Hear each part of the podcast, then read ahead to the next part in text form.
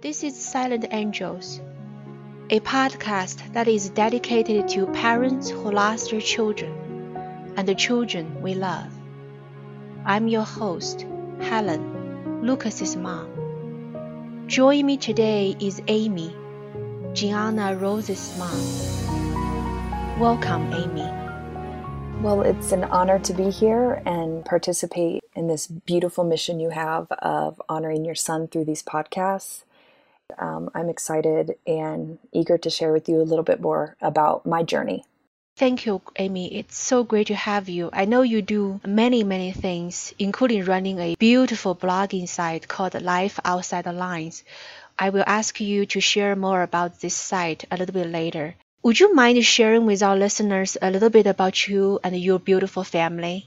Sure. Um, Dave and I, we've been married for f- almost five years to build our family after uh, our marriage. And I found out I was pregnant about three months after our wedding. And for the first ultrasound, and child didn't have a heartbeat. So that was um, sort of a rough start into building our family. And then I got pregnant six months later. It was a pretty normal, uneventful pregnancy, and I'll go in. I went into labor with our daughter Gianna Rose, and um, due to some problems during our labor, he was born with severe brain damage and lived for only four days.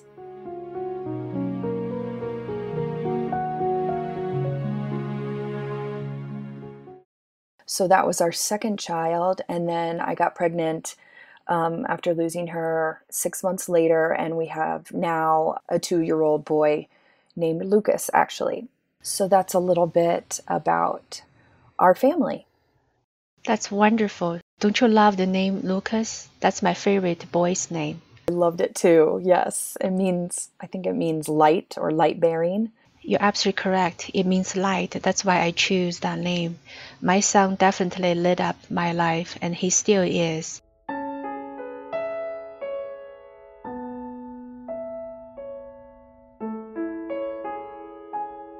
So, tell us a little more about your angel, Gianna Rose.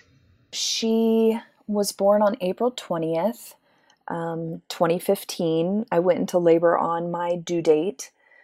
Um, so she was full term, and I followed everything that I was told regarding laboring at home and when to call our midwives.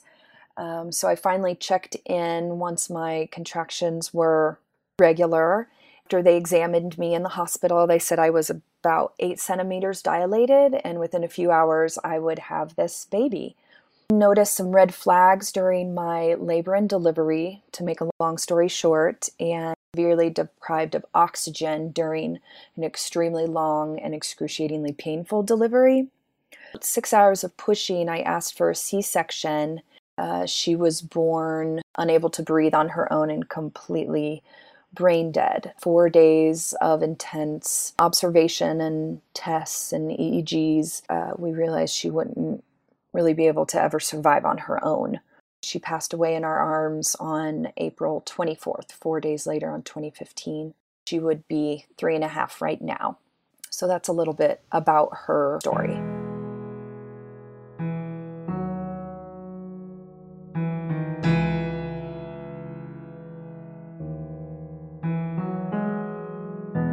I'm so sorry to hear that.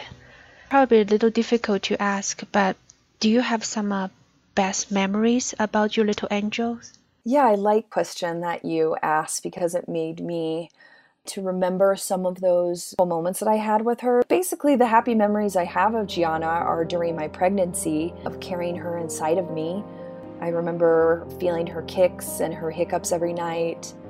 I loved um, sort of talking to her on my daily walks around the neighborhood after work. Great memories of my baby shower where um, I felt that she and I were showered with love and everyone was joyfully anticipating her birth. Love seeing her wiggle and move in all of her sounds. So those would be my memories of her. Beautiful. Yeah, I had a similar It's about Lucas too. Like you, I had a very easy pregnancy. That was the best gift, a son to a mom, and both basically worry-free pregnancy. And for that, we're so grateful for our children.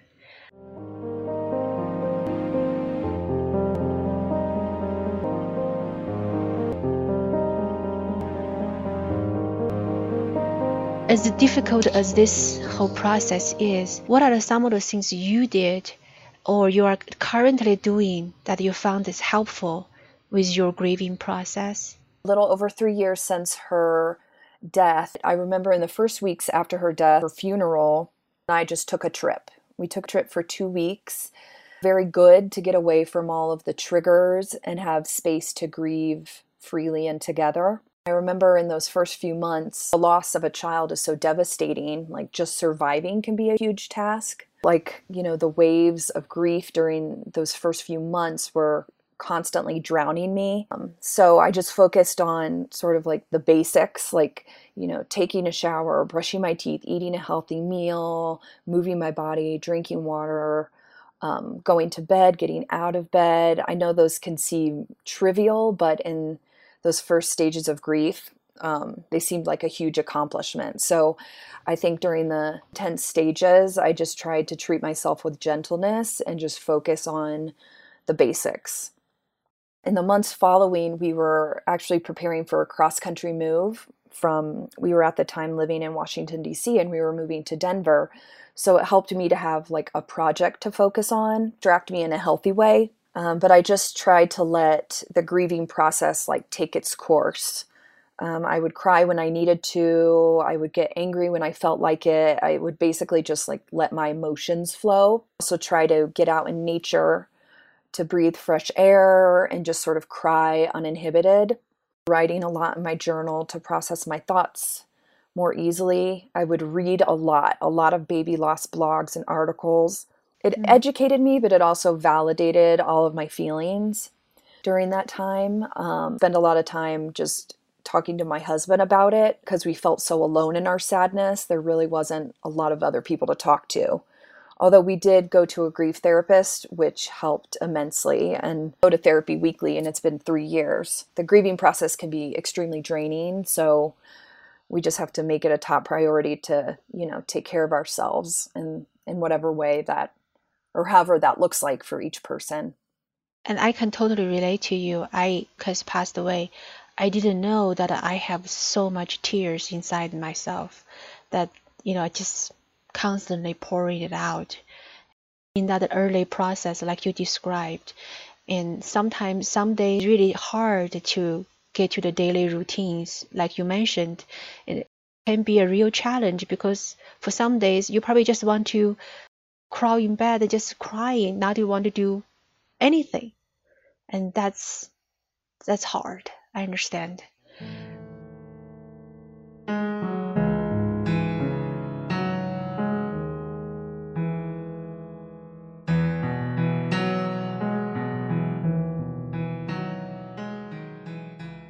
you didn't mention is you are writing, or I should say, you're managing a beautiful blogging site to share your thoughts and um, you know your feelings and also offer great advice uh, to other people. I mean i read your blog site constantly. Um, your website has a very interesting name. It's called life outside the lines. Uh, how did you pick the name? Oh sure. Yeah i'd love the blog is life outside the lines.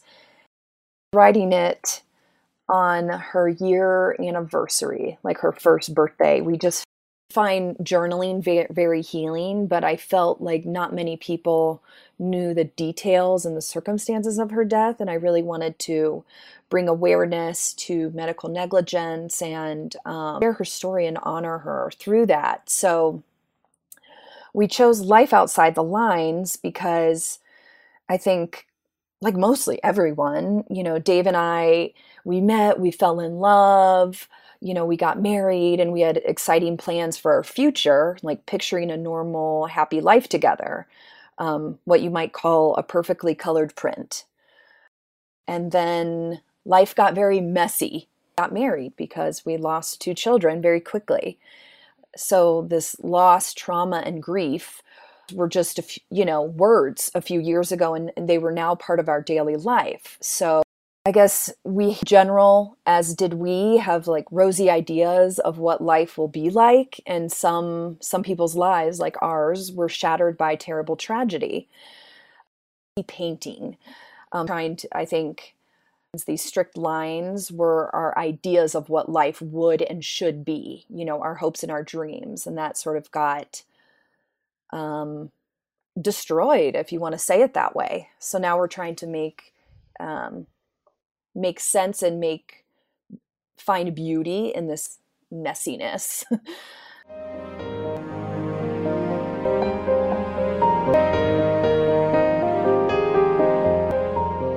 Long roundabout way of explaining it. No, no, don't worry. That's a beautiful way to explain it. I like how you're try to uh, give the analogy of the painting, and I, am sure many people uh, in this process, including myself and my husband, we are similar in your situation that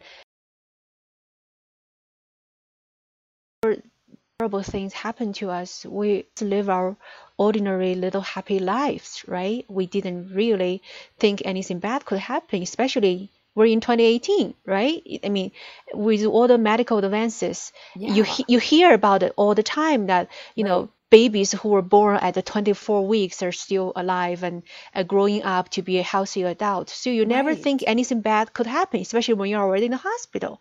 Of course, so, yes. right? These kind of things happen to us. It's an unbelievable tragedy. What are some of the things through your process some of the things other people have done, either said or did to you that you and your husband find comforting and helpful?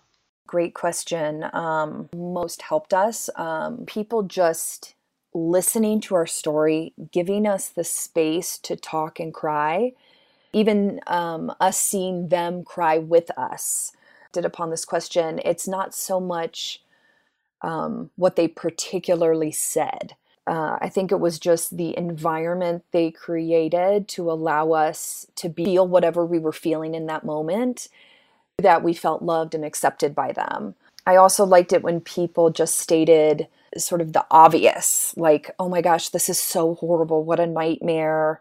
I just wanted people to be real with us in the space for us to be ourselves and grieve and for us to feel loved and accepted in that. Um, I also helped when people admitted that they didn't know what to say, or they said that, you know, whatever they might say will fall short. I think this is just another example of being real because in such horrible, I think, moments of tragedy, I mean, even myself, who, who's experienced pretty intense tragedy, it's just hard to find the words, you know, and you know, whatever you will say can't take away their pain or console them in the way you want to. So I guess just just being real was the most helpful and comforting thing for me. Right. I couldn't agree with more that being real. People just be with me, be silent rather than right. have them say the wrong things, right? Right, right. If they don't know what to say, then just you know, admit that and just give us a hug I love little gifts too, little items. And I think one of the greatest gifts is uh, when people go and visit our daughter's grave and send us a picture because we live, you know, over 2,000 miles from her. And it's very difficult for me to be away from her. She's buried in Maryland and we live in Colorado. People would seem as like very simple. Going to visit her grave, clean it up, leave some flowers. To me, also that that means the world. So sweet. Yeah, I hope people who are listening and town will remember that to make sure to to go visit Gianna Rose um, as often as they can. If you do not mind me asking, what brought you guys to Colorado? Great question. We actually, husband was uh, studying program for psychology in Virginia, and that's where we met. And his last year of the program is an internship. So he was assigned to an internship in Denver, Colorado. They get matched. So we actually didn't choose to live out here. We got sent out here, which I think in hindsight was so perfect for us because it was very hard for us to live in the city where our daughter died and to have all those those triggers around us. And colorado um, been very good to us. It's so beautiful and it's allowed us to heal. And it's also that contains a lot of baby loss support. In such a tragic time for us. So we are here to stay.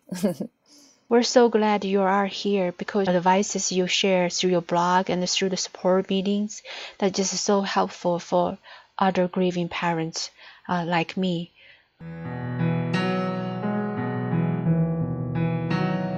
Join me today is Amy, Gianna Rose's mom. At the time of this recording, Amy lost Gianna Rose about three years ago. Today, Amy maintains a website called Life Outside the Lines. Through her writings, Amy honors Gianna Rose and also offers wisdom to help other grieving parents. Welcome, Amy. Are there any examples of things you wish others didn't say or do to you? Yeah, that's a good question too. Um, some, you know, the typical cliches and to resort to um, like, oh, you know, God has a greater plan, everything happens for a reason. Um, like he's in a better place, at least she's not suffering anymore. Or sometimes, like, oh, I know how you feel, you know, my dog died, or something like that. That's not quite a, a good comparison. And I feel even if you child that died, you don't know how that particular person feels. Exactly. Losing, losing their child. So, yeah, that phrase, I know how you feel, I don't think it's very helpful. What really helped me was people being real. So I think it's important to improve mm. like our grief communication by eliminating these cliches with more like real and precise responses. Like, what would you want to hear if your child died? Be more, I think, tick and more personalized, I think. Like, distance and silence aren't good either. Uh, I think some people are, are silent for fear of bringing up the hurt again, or they want to avoid talking about the situation, so they just sort of withdraw. Mm-hmm. So I think it's important, you know, for people to, you know, write that email or send that card, make that phone call, show up at the funeral, visit the bereaved, um, ask them how they're doing, because I, I, I, like this one phrase um, by Elizabeth Edwards, but it's, it goes If you know someone who has lost a child or lost anyone who's important to them, and you're afraid to mention them because you think you might make them sad by reminding them that they died, they didn't forget they died. You're not reminding them. What you're reminding them of is that you remember that they lived, and that is a great, great gift. So I would just say, when in doubt, you know, reach out or say something it actually make us feel i don't want to use the word happy but it, it's comforting that we can talk about their lives we can talk about who they are and how we remember them. People who never experience loss of loved ones do not understand this.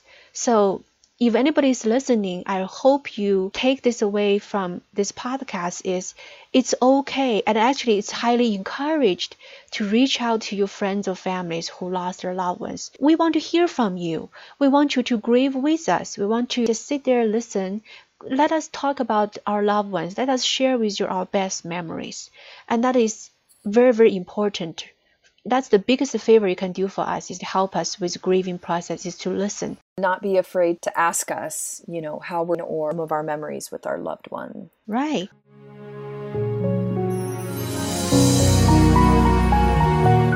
this is a great conversation one last question for you you mentioned about the self-care for grieving parents. Can you just, in this uh, last few minutes, give the parents are still grieving advice about what are some things they should do in terms of self-care and why is that so important? I think for me, self-care, uh, sort of like this, that being a feeding tube it sort of drains you constantly. Unless you replenish yourself, you yourself will deteriorate, but you also won't be available for your loved ones. If you have, you know, children or your husband or your partner, uh, take care of yourself in that sense.